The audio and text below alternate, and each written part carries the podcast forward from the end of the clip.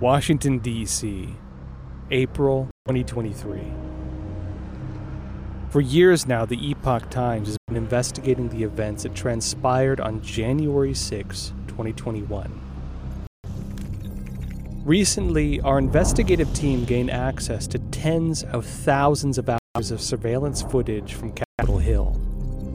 This was about 120. In all, we had access to more than 1,700 camera angles and 40,000 hours of videos. So there was no Our team, headed by uh, investigative reporter Joe Hanneman, has been going through the security videos at an undisclosed location in search of long awaited answers. That many people get charges.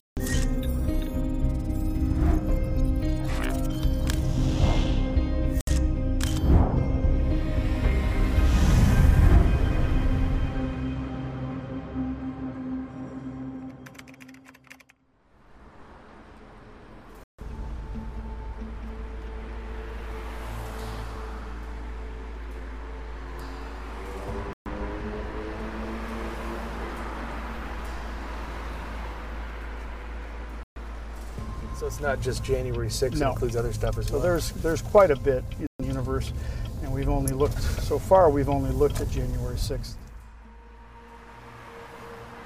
45 pages. Here it is right here. Donald Trump has been indicted. somber day for the country. Presided over dozens of trials of the January 6th. As you know, Trump has now pleaded not guilty. How will history remember this moment? Today, we sit down with Joe Hanneman to discuss his discoveries.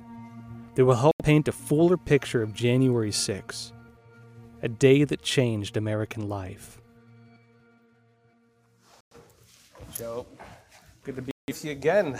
Yeah, Thank you for having me. we of course did the last documentary together on January 6th, the real story January 6th, and we now have the unreleased footage. So, I guess just first of all, what is this unreleased footage? Why has nobody seen this before? Well, you've heard a lot of discussion over the past few months of 41,000 hours or 44,000.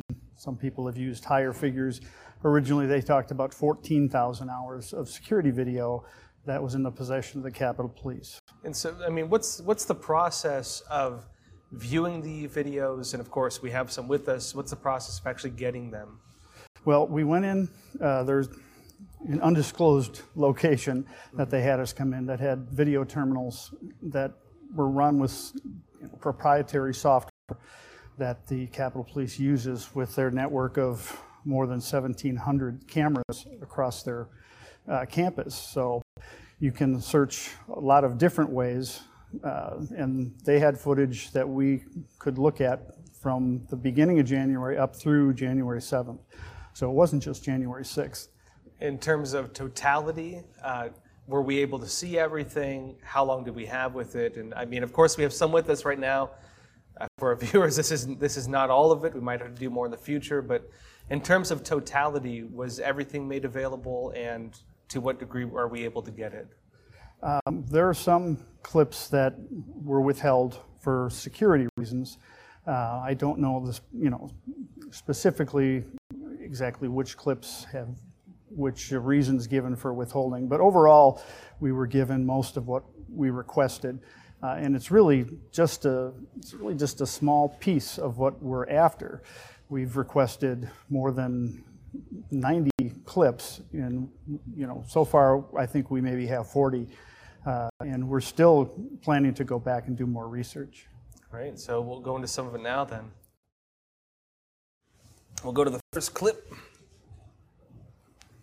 As you can see here, the, the crowd started streaming over uh, well before President Trump was finished speaking. So this is after, this is while Trump is still speaking at the ellipse. Yes. The crowd is moving from the ellipse to the Capitol. Yes, there was a sizable crowd on the west front, the Peace Monument there is where many of them gathered um, while he was still speaking.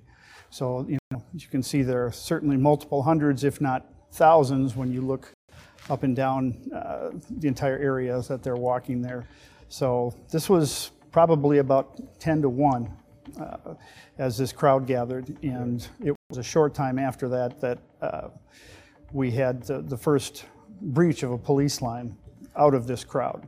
So, Joe, wh- which side of the Capitol building is this on? Because I understand that there were a few, there were a few different sides, and you had different incidents at different sides. What's this side? This is the west front. So um, most of the violence occurred on the west side of the Capitol. Now, there, there was some significant action on the east side where the, the historic Columbus doors are. Uh, but here on the west side, and this is the side where the, uh, the inauguration takes place and where the oath of office is administered to an incoming president. Uh, and that looks out on this view. So uh, we have been told by investigators that once this crowd fully filled in with the people from the ellipse and the speech, there were in the neighborhood of 250,000 people surrounding the entirety of the Capitol, much higher than was told to, to the public up at the beginning of this. So we, we see this video camera moving. What is this camera? Is this us moving it, or is this how it is filmed? What is this? All of these cameras are monitored in a uh, police command center in the Capitol Police Building on D Street in Washington. And they have the ability to pick any camera and to zoom in very close. These, some of these have very powerful lenses on them. And so when you see the camera shift and zoom, that's a police officer who sees something or uh, is looking for something when they zoom in. Uh, and we so have. this is being manually operated. Yes, then. and we, we have to use whatever they're zooming in on because we have no way to control uh, or look at anything else while it's zoomed in. So they have these bicycle, look at these very small little gates set up. Uh, we just saw the first breach take place. Why is this significant? Why are we showing this? Well, the, the, these racks um, are not particularly sturdy. They do link together, but as you can see there, how easy it is for somebody to topple one of these. And, and they certainly were. And throughout the day, there were protesters carting these things off and hiding them away or stacking them. Uh, what you would probably call a, a light defense. Well, look, you, what is it? Four police officers. It looks like on the other side of this thing. Several, several more coming in. Yes, and then you, you can see um, those first people that arrived, that they were not ones who were over at the speech, many of them. So they, they are different in that regard than, you know, that, that huge mass that Than the was main, over at the the, main ellipse. body of the crowd. Exactly. So again, as you mentioned, this is while Trump is still speaking. What, what do we know about this crowd here in particular? What makes them unique? Well, the one thing we saw at kind of at the vanguard, the leading edge of this uh, had a lot of agitators. I mean, these were people that seemed prone to violence, uh, got inflamed easily, and in the end took action to topple uh, the defenses and to, to push at this small group of police officers who it certainly appears were not prepared for a rush uh, of the crowd. And they filled in very quickly once the, that first breach occurred. It, do- it doesn't look like there's any violence yet. So I mean, what, what are we watching? Well, there was violence up at that first set of barriers, and uh, a police officer got knocked back and got a concussion. Really? She got pushed uh, by one of the uh, one of the protesters. So there was some violence there, but once those were down, it was just like a gallop. That that entire crowd was off to the races, and they headed up closer into the Capitol. Well, this particular view that you're looking at is up high on the dome It gives you a pretty good big picture. And uh, the difficulty we had is that much of the time the camera was not zoomed in on the crowd. So when we tried to zoom in uh, digitally, it loses its resolution. But we were able to see that the first trouble started on the south end of that plaza uh, just after one o'clock. There were some fistfights that broke out. Uh, they had there were some protesters that pushed at or lashed out at some of the police. It was fairly limited in scope, um, but a short time after that happened, uh, we saw the police uh, fire munitions directly at protesters on that, that south end. There was a series of, I believe, four shots, and that's how things started. And very shortly after that, the munitions were launched at the other side, the north side of that plaza, and that's when things got ugly. So you're saying a small number of individuals began striking the police, and that was what the tr- what triggered the whole thing. the police answered with pretty much broad use of munitions against the entire crowd. Is that accurate? Well, when it when it started, I, you know, I, whether they were prepared for that or not, I don't know. But it was it, it was a small number. Now they were hyped up, and it looked like they were there to cause trouble. Like they were trying to instigate something with the police or with other uh, other protesters. It it was limited. However, once the munitions started flying, then the entire crowd got angry, and and all bets were off. 130, where's the ambulance for this guy on the lower west? 413, I'm transporting right now. He's following me. He's on his way. Two minutes out. 130, copy. 413 is en route. 130, we need this ambulance. We're about to lose control of the crowd down here. Copy that. 413, your ETA. ITF 43. Ambulance is coming in down the drive. Getting the fence open. Copy that, sir. 13 413, engine 13, medic 13 on scene. Walking them over to the individual at this time. 105, be advised that the person on the northwest side of the Upper West Terrace is now receiving CPR. Have the ambulance come down the northwest sidewalk. Ambulance is to come down to the northwest sidewalk. Ambulance is to respond to the northwest sidewalk. 61B, I have a uh, AED on the north side, front of stairs, west front. Copy that, sir. 130, they're bringing the patient up to the ambulance right now. They are refusing to come down. 102, the group is carrying the individual up to the ambulance, up the Northwest Drive. Unit 6. Ambulance 48, ambulance 18 is coming down now. Ambulance 18 is coming now. So the uh, first protester who died on January 6th, Benjamin Philips, uh, Pennsylvania, and he collapsed uh, behind the scaffolds on the west side uh, at just about one o'clock. And when the ambulance would not come down to them, ostensibly out of fear of the crowds, the, the bystanders that were doing CPR put him on a section of bicycle rack barrier, and they literally ran with him up to the rescue squad, which by my count, had to be close to 100 yards away. Uh, and there's a woman straddling him on, as they're carrying him, continuing to do chest compressions. I mean, I, I understand the initial reports. You know, we reported as well. People were claiming that he had gone down when the police were firing munitions. So it looks like this it, this contradicts that. It seems. He, uh, there were stories initially that he was far out in that west crowd that we, you know, that we will be looking at.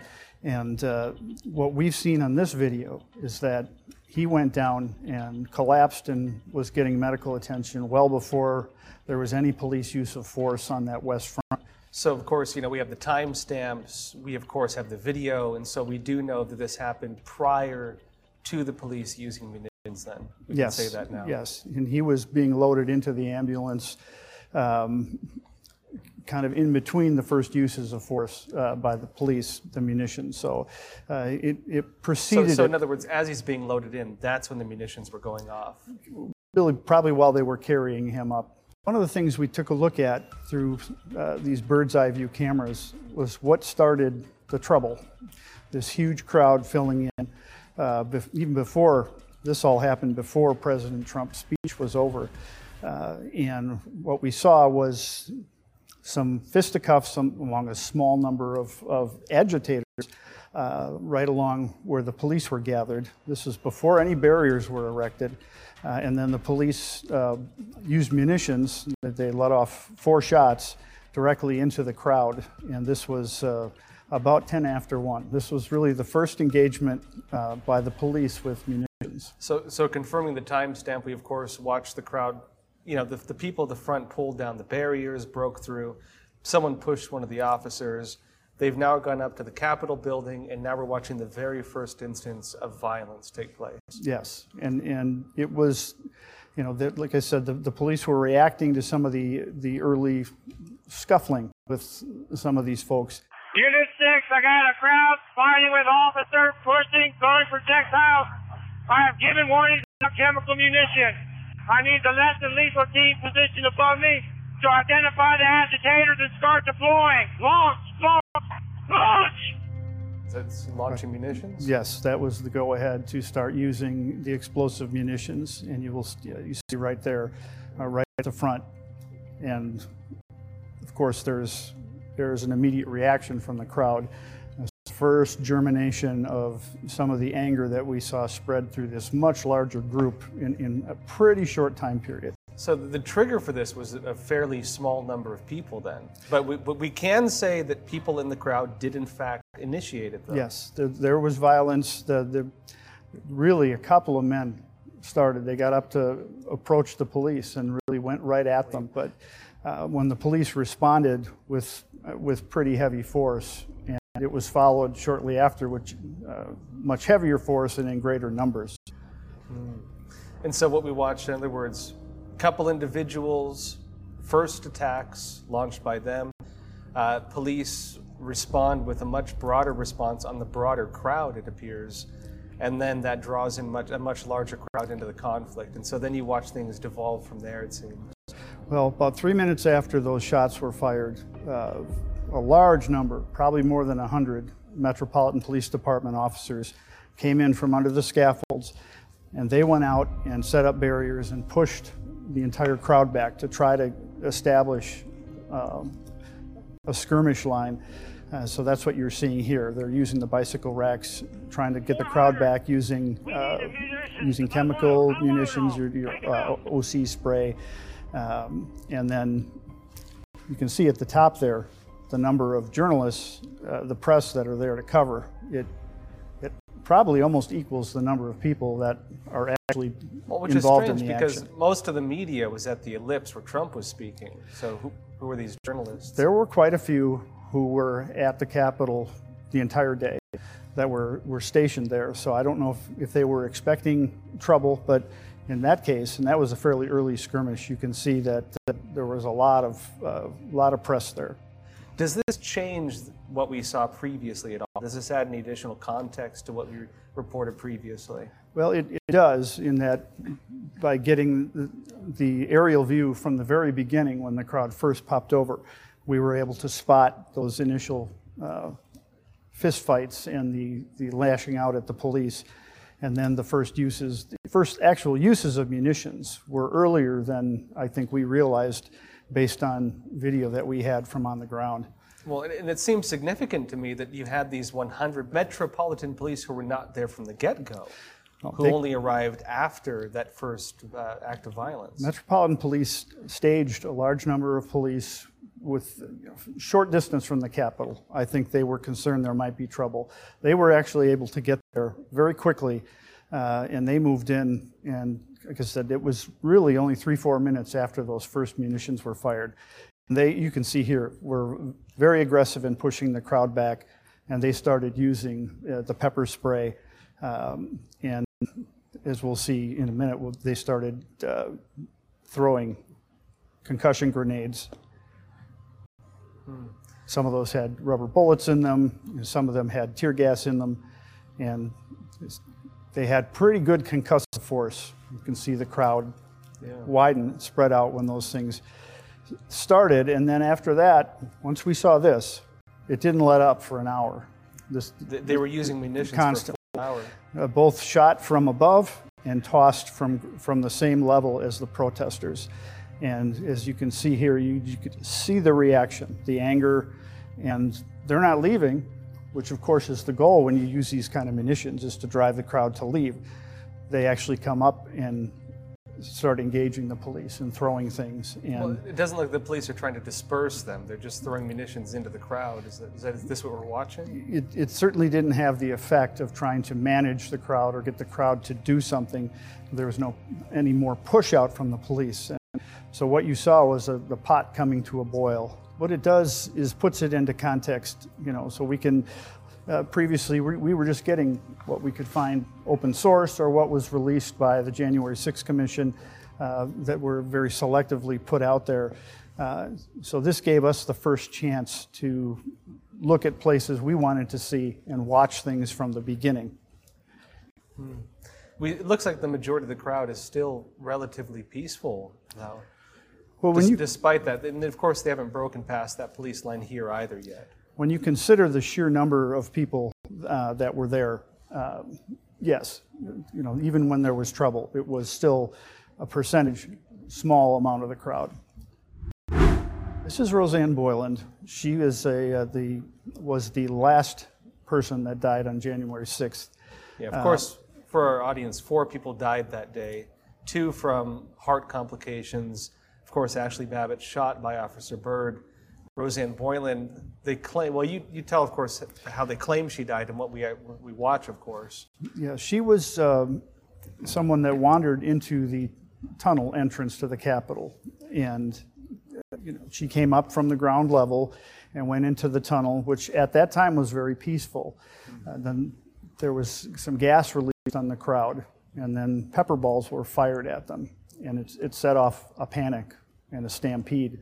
The witnesses told us the oxygen in the tunnel was sucked out by this chemical that was released. Which is why you normally don't use it in enclosed spaces Right. like that. It- Yeah, the use of force experts, including the one that was in our, our initial film, said that that was very dangerous.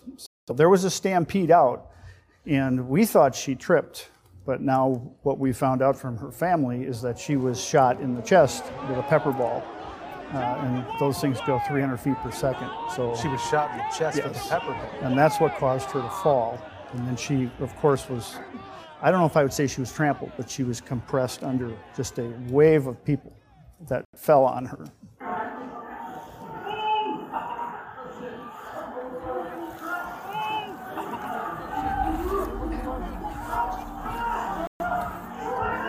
So this is at the tunnel we're watching right now. Yes.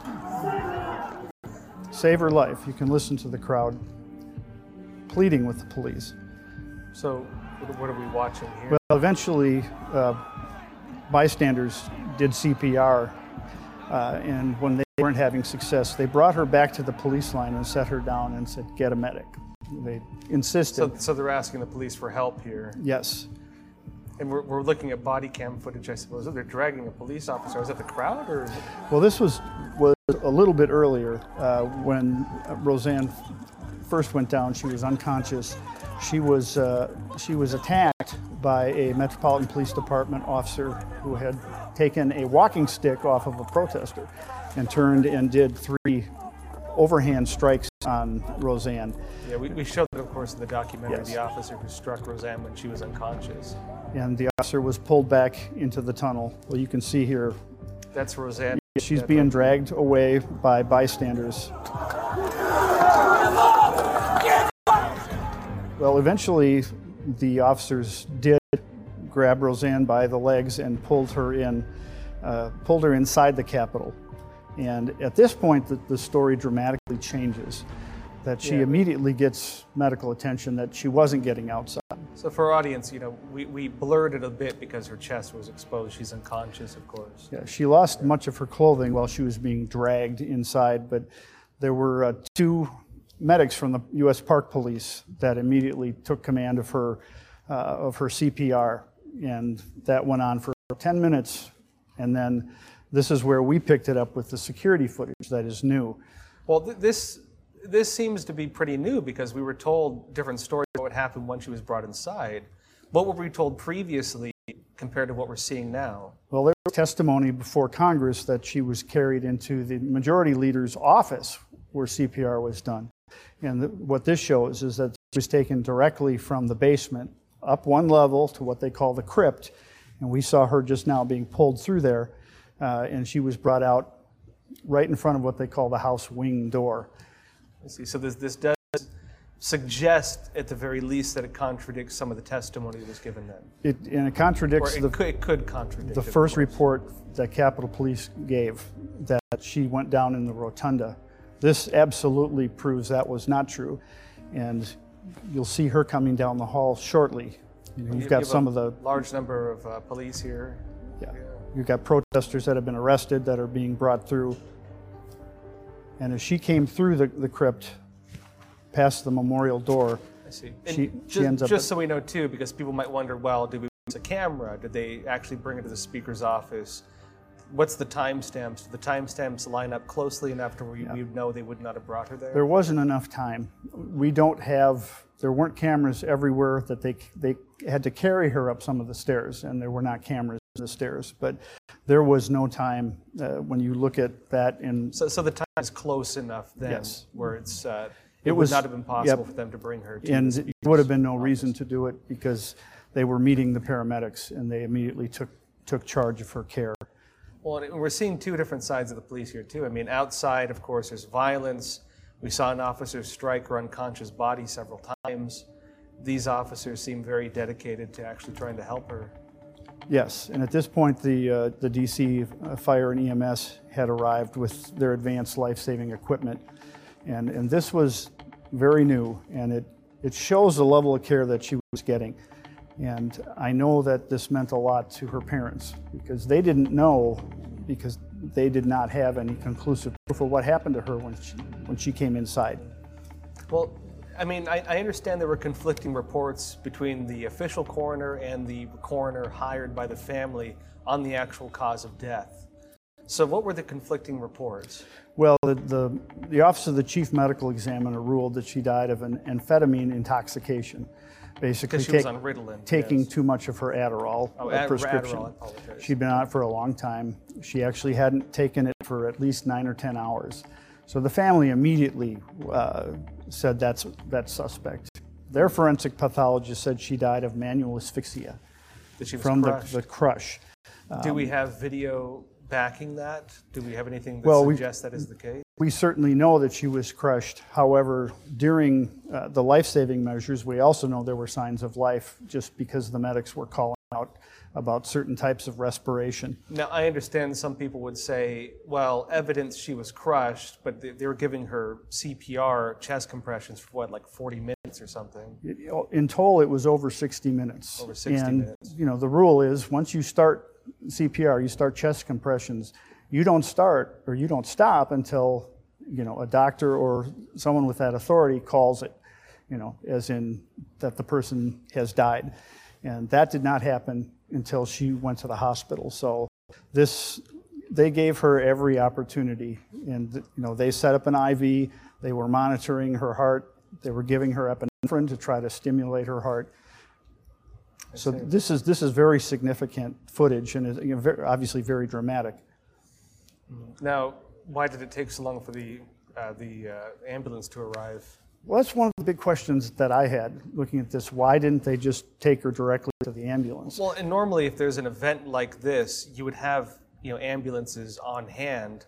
You, if you go to a show like a concert that's a fraction of this size, they'll usually have it on hand. Why is that not here? Well, they did have a rescue squad there, and the decision, based on their own internal policies, and they, expre- uh, they explained this medically, that your best chance is to be treated on scene and is not to go directly to the ambulance and head to the hospital.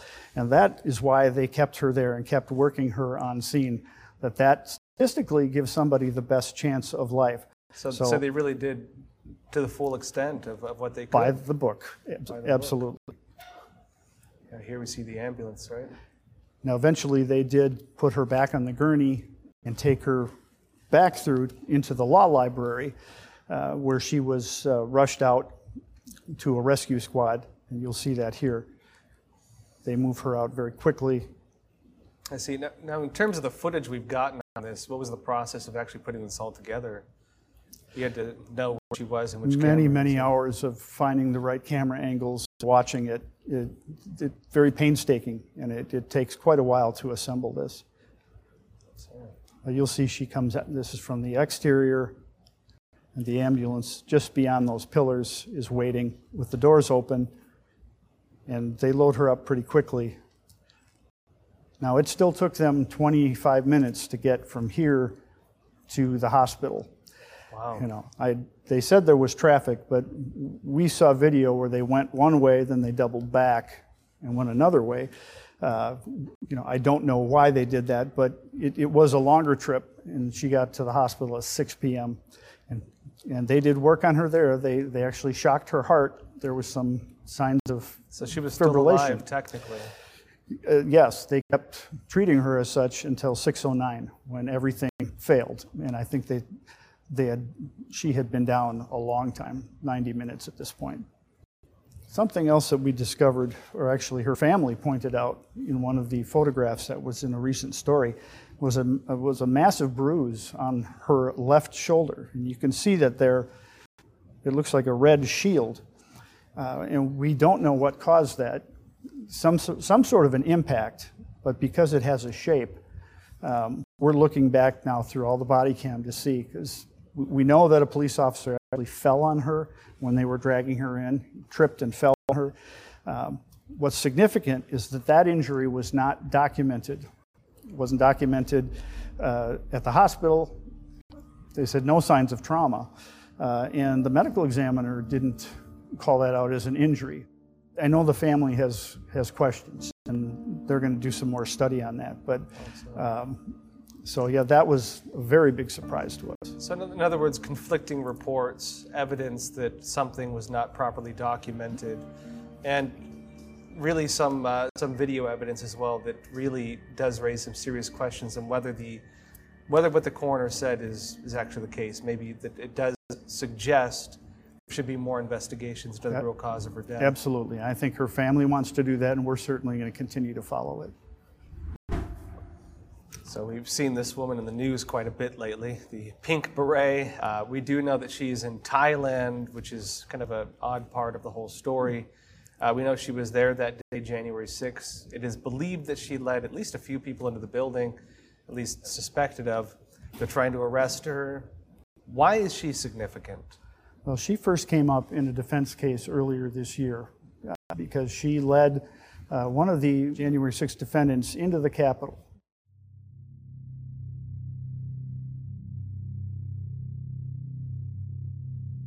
The two of them, or she went around collecting some of the police equipment that was on the floor and put it into a bag and handed it to this gentleman. This is the this is what the defense presented in his in his trial. They wanted to call her as a witness.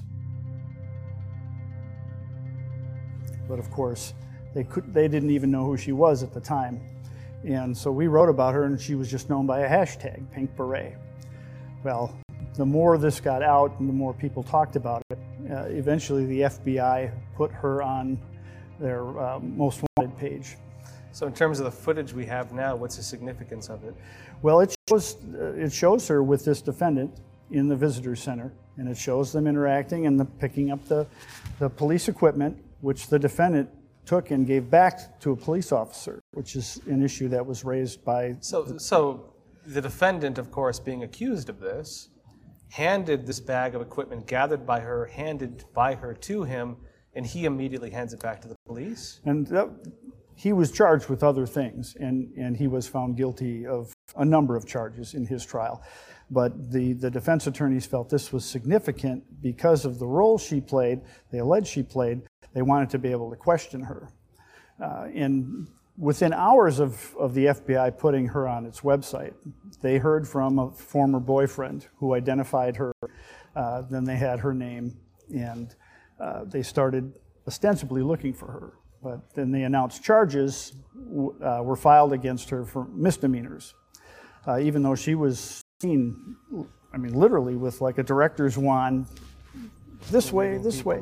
So, uh, you know, very suspicious behavior. But FBI, it does not appear, is going to go after her overseas uh, to bring her back to face misdemeanors. So it, it, it's very it's very strange some of the way the charges have been done. Uh, people getting felony charges for just walking in the building or even outside the building.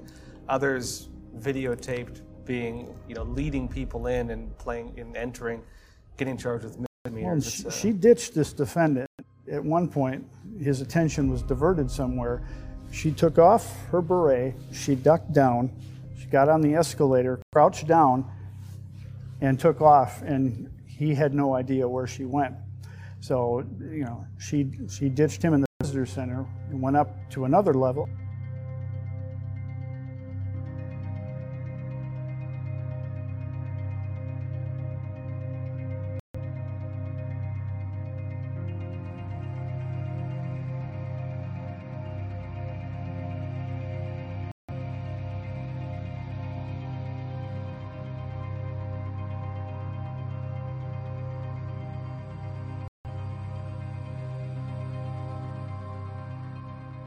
Eventually, she's seen on camera with uh, speaking with other men.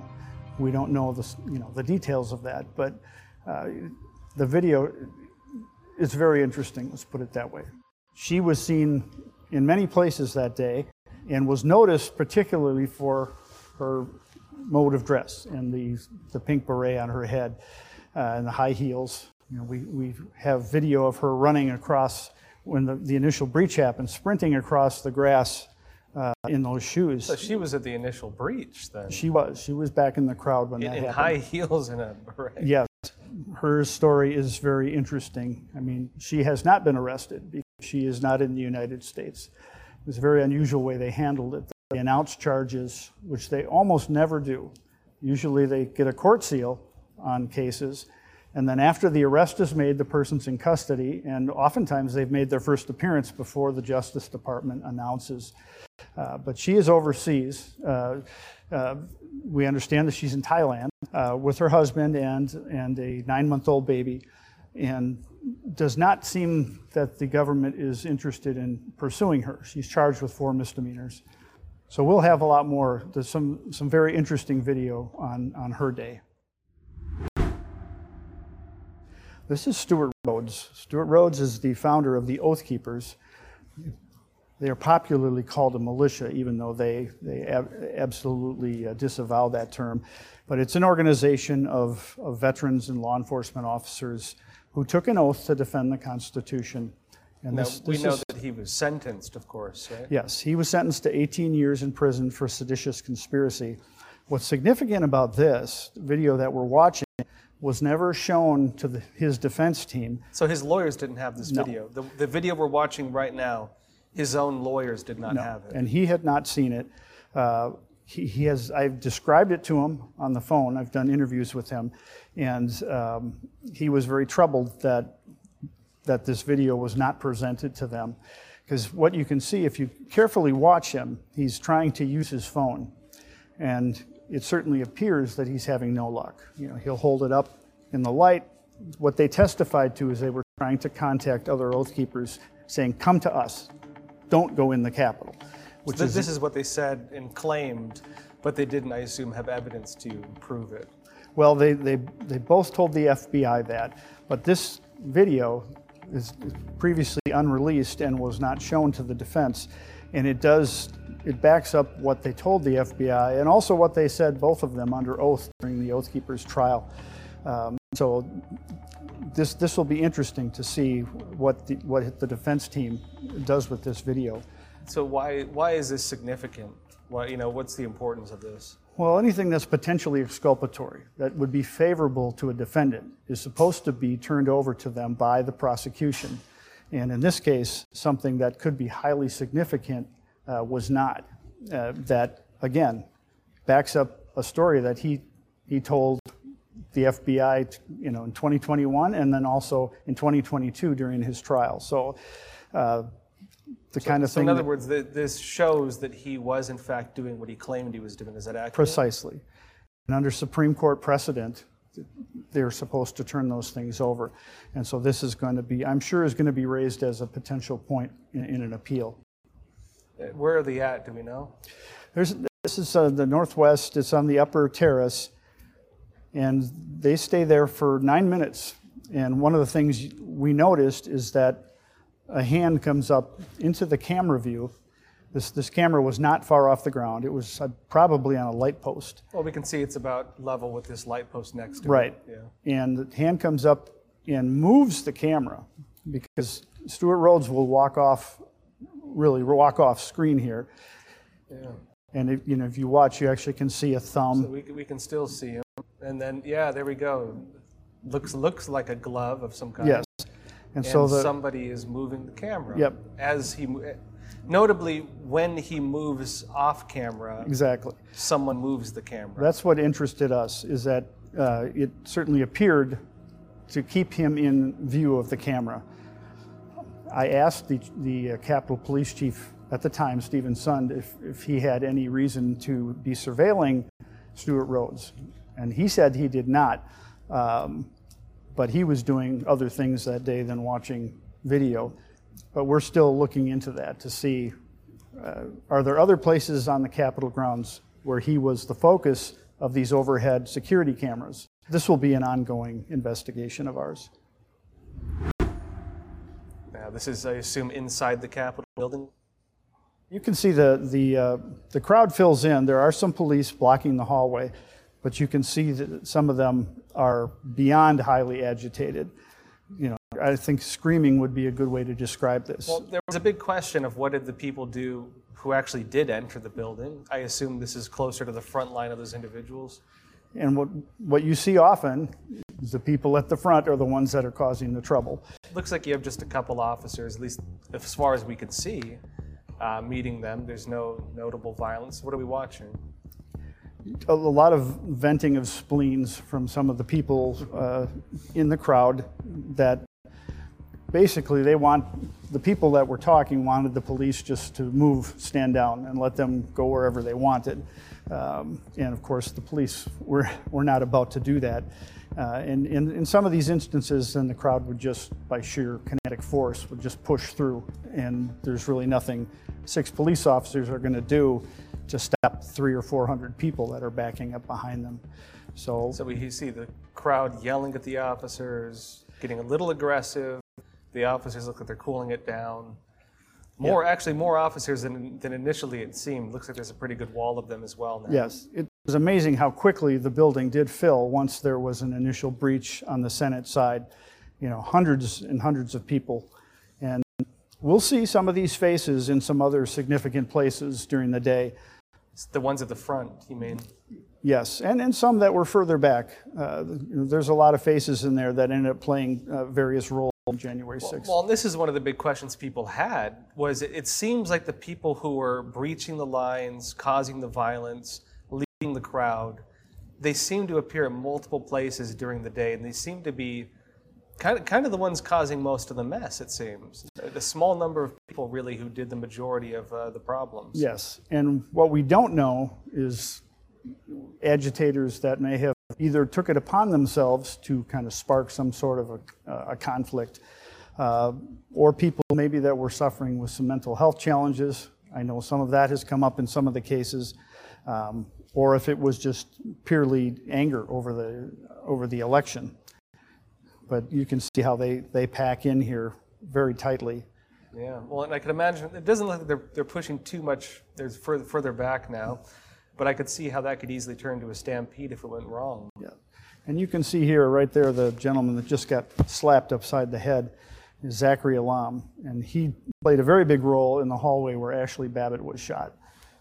And so he was in this group I, as well. I, I know I can recognize several individuals here, uh, yeah, including Zachary Alam and a few others as well, who were right by the door where Ashley Babbitt Yes. was shot later, Yep. in the, later in the day. yeah, most of that group came out of this initial confluence of people. And eventually, this crowd is going to spread throughout the Capitol. Like I said, they, they do push through down towards the House. And when that happens, They're trying to push Yeah, through. you can see here. So they did push. They did push through there. This is a little bit later when they start to push people out. And the Capitol was largely secured by about 3:45 in the afternoon. So, roughly, what time was the breach of the Capitol compared to the time when they evacuated, got the people out of it? The first people that crossed into the Capitol um, was not long after 2 o'clock, you know, but maybe about 2:20 uh, people that broke windows and came through on the Senate side. As you can see here, there was after Ashley Babbitt was shot at 2:45, that changed the atmosphere in the entire building. They brought a lot more police in, including heavy armed t- tactical squads from uh, ATF and other federal agencies that they pushed any of the people they could find into the rotunda. Uh, and then other police in the rotunda just literally physically shoved them out of the building. Um, and then they went floor by floor, clearing in, in really very dramatic fashion, clearing the Capitol. And so the upper levels were empty of protesters much earlier than I think people would realize. So, so this is where the police moved them to. Yes. I see. And any people that were in there and this group that they pushed out of the hall, they herded them. and most of these are Metropolitan Police Department. Their goal was to clear this rotunda. I think there was great concern about getting control back after, after the shooting. That, uh, that set a lot of fear in many people, including the police. These individuals, were they arrested? What did they do with them after they brought them here?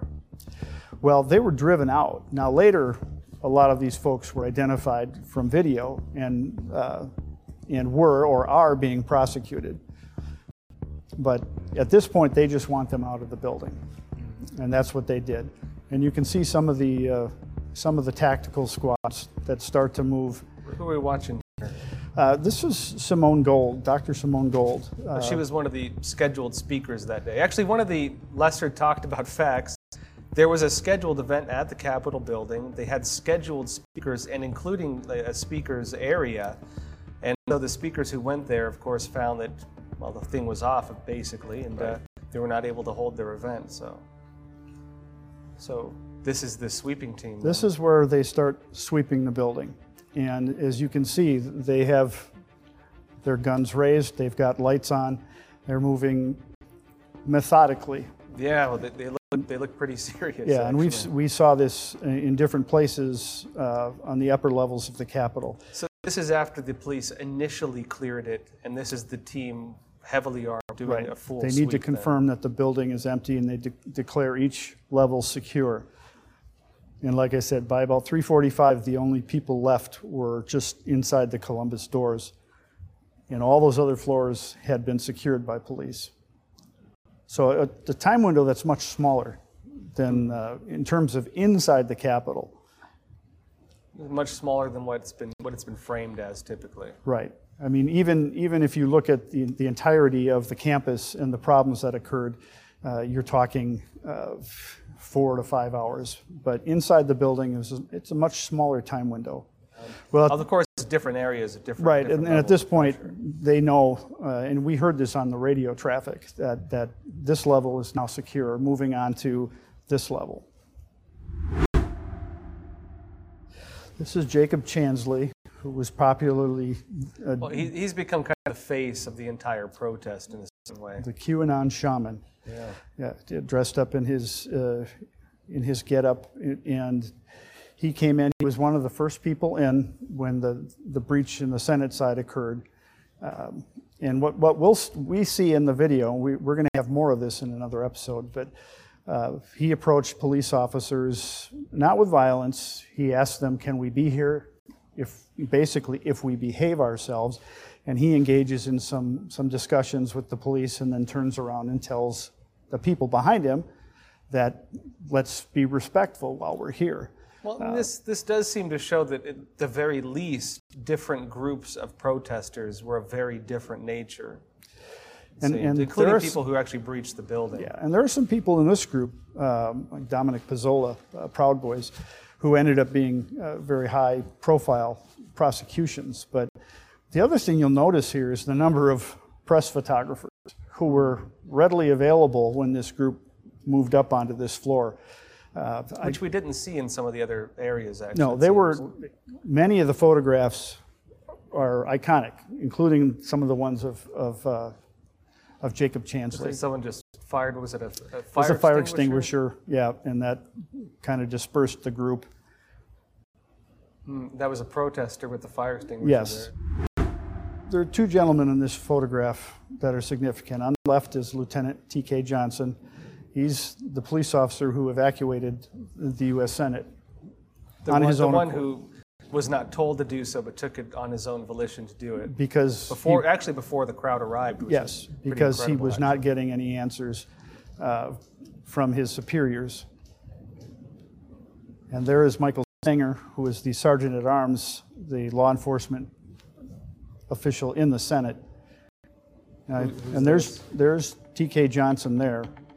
This is shortly after he had decided to do the evacuation. Now you're going to start seeing the senators come streaming down. Uh, he brings them down from the Senate level. And, I see. So, what's the significance of this? well, the timing of it, um, and this is what he told us. He feared that a crowd, an angry crowd, could be unpredictable. If they come face to face with a U.S. senator, um, you know, especially if it's somebody that they identify as from the other side, that there could be trouble. There might be shoving, pushing someone down, that it would get ugly very quickly. And he was determined to avoid that. And I think by a matter of seconds, by the time they got all out, that crowd was just about to the Senate. So it was as close as you could possibly cut it. Wow. So he acted pretty much within within maybe several minutes or a very short window of time. If he hadn't, there, it could have been a very different story. And you see, he left off there and he went over now to evacuate the house. Uh, and he was ordering that over the radio. So, but you, And he wasn't told to do that again. He took No. this on himself. no, he was not given permission, which he asked for. He was not given any feedback. And there's Patrick Leahy uh, being helped down. So you'll, and they went down into the subway and then they were evacuated. But it, it uh, like I say, you, you couldn't have cut it any closer. And of course, T.K. Johnson was suspended from Capitol Police and uh, was kept on, kept on leave for 17 months. Despite that, he was put on leave. Yes, Well, it seems like one of the big stories there is you know, why was there not more police presence? Why were there not no climb fences? Why were there, frankly, in some regards, less security than you'd see at like uh, your average mid-sized you know music concert? What happened? Well, you, the command center, which is kind of the nerve center, uh, the war room, if you will, uh, where they control all the cameras, um, that's where this direction should have come from, incident command. And this is where uh, Lieutenant Johnson was radiating to when he asked for permission. He was looking for someone very high up, to, and he says it was an assistant chief, Yogananda Pittman, that he, he was looking for that answer from. Well, well, and this is important because we've talked before about, you know, of course, Trump authorized the deployment of the National Guard. He can only authorize when he was president. The decision to actually deploy them would have had to have come from, again, the mayor or someone else. But the, the, the other question is command and control. And what this story suggests is that there was issues there as well. Capitol Police were heavily criticized by the congressional committees that looked into this for a failure in communication with their rank and file who were out face to face uh, and were in the midst of what became rioting, um, that there wasn't that feedback or direction. And, and indeed, in the case of the evacuations, and what could have been more important that day than to be getting the elected officials out of harm's way, uh, was getting silence. So it was, it, was cl- it was identified as a clear failure, and not just with that instant, but throughout the day, a lack of communication, um, both from the command center and with some of the commanders that were on the ground. Well, which is what we talked about in our documentary as well previously, was that it looked like there was kind of a failure in police command at some point. And so you had officers essentially getting in fights, it, it, it appeared at least, with the crowd. And the command had basically collapsed to some degree, in some areas at least. And there are many police officers who felt they were set up and uh, not supported with that kind of communication. The police chief was very occupied with trying to get mutual aid and trying to get the National Guard. He was totally focused on that. He, he didn't watch much video. He didn't control he was, many he cameras. was trying then to get additional Yes. forces. That was his main focus. So it was the level below him, the assistant chief and the, and the deputies, that where that, that burden falls upon them. Well, so then, then a big question is, if if the reason why there was a breakdown in police command was because the top commander was get additional forces, what was stopping the deployment of those additional forces, especially, for example, National Guard, and especially beforehand as well? What do we what do you know about this? Well, this has come up in, in congressional hearings just in the past couple of months. Um, some of the Republican committees that are looking into this want to depoliticize policing. Is that how much of a role politics played uh, in the, the difficulty in getting the National Guard, the concern about optics? Um, and I know that Steven Sund, the police chief at the time, uh, was just beside himself trying to get uh, to wind through what is a political process up through the sergeants at arms uh, and to get permission. So, I mean, that, that's the backdrop. And then you have the command center where things are, are not being managed on the ground. Uh, and, and of course, the result was, was a lot of chaos. This is Officer Brian Sicknick. He was, of course, the one. The initial reports were claiming that he was hit with a fire hydrant or fire extinguisher. Media were reporting it, claimed that the protesters had killed him, and that was the big story plastered all over the media. Later, we found that probably was not true, but there's still a lot of mysteries around it. So, what are we what are we seeing? Well, there were there were two uh, January 6 suspects who were largely blamed for his death. I mean, that was the, the public discussion and the media discussion. Julian Khater and George Tanios. This is Julian Khater, um, who was carrying a small canister, a personal canister of pepper spray, and he did spray it at the police line. And we know that he hit some of the officers. The security video that we reviewed showed a very big surprise. Well, uh, I see the Trump hat on the left. Is Yes. that the individual who's accused? Yes. And then if you look at on the right, that's Brian Sicknick, who wandered into the crowd when they started pulling the barriers down. Who's this individual charging the police line right here? You watch as well. We That's a good this? question. Someone who, who appears to be about 70, yet moves like, like a linebacker in the NFL. And But he gets pushed back fairly quickly yes. by police. Well, and he got pulled away by somebody who came out of the crowd uh, wearing dark clothing, and he disappeared. So But you know, another thing that seems very strange here is if we watch the full scene, it looks like the distance between Officer Sicknick and the man accused of spraying him. It's it's quite quite a ways actually. And that's the question that I'm sure um, the defense attorneys are going to take a look at. They did not see this video. So this was withheld. This was not shown to the defense uh, The, for the lawyers did not have this No. video. so you know, why I don't know, but you can clearly Well, see why they would be interested in at least investigating because it raises the question of was it pepper spray?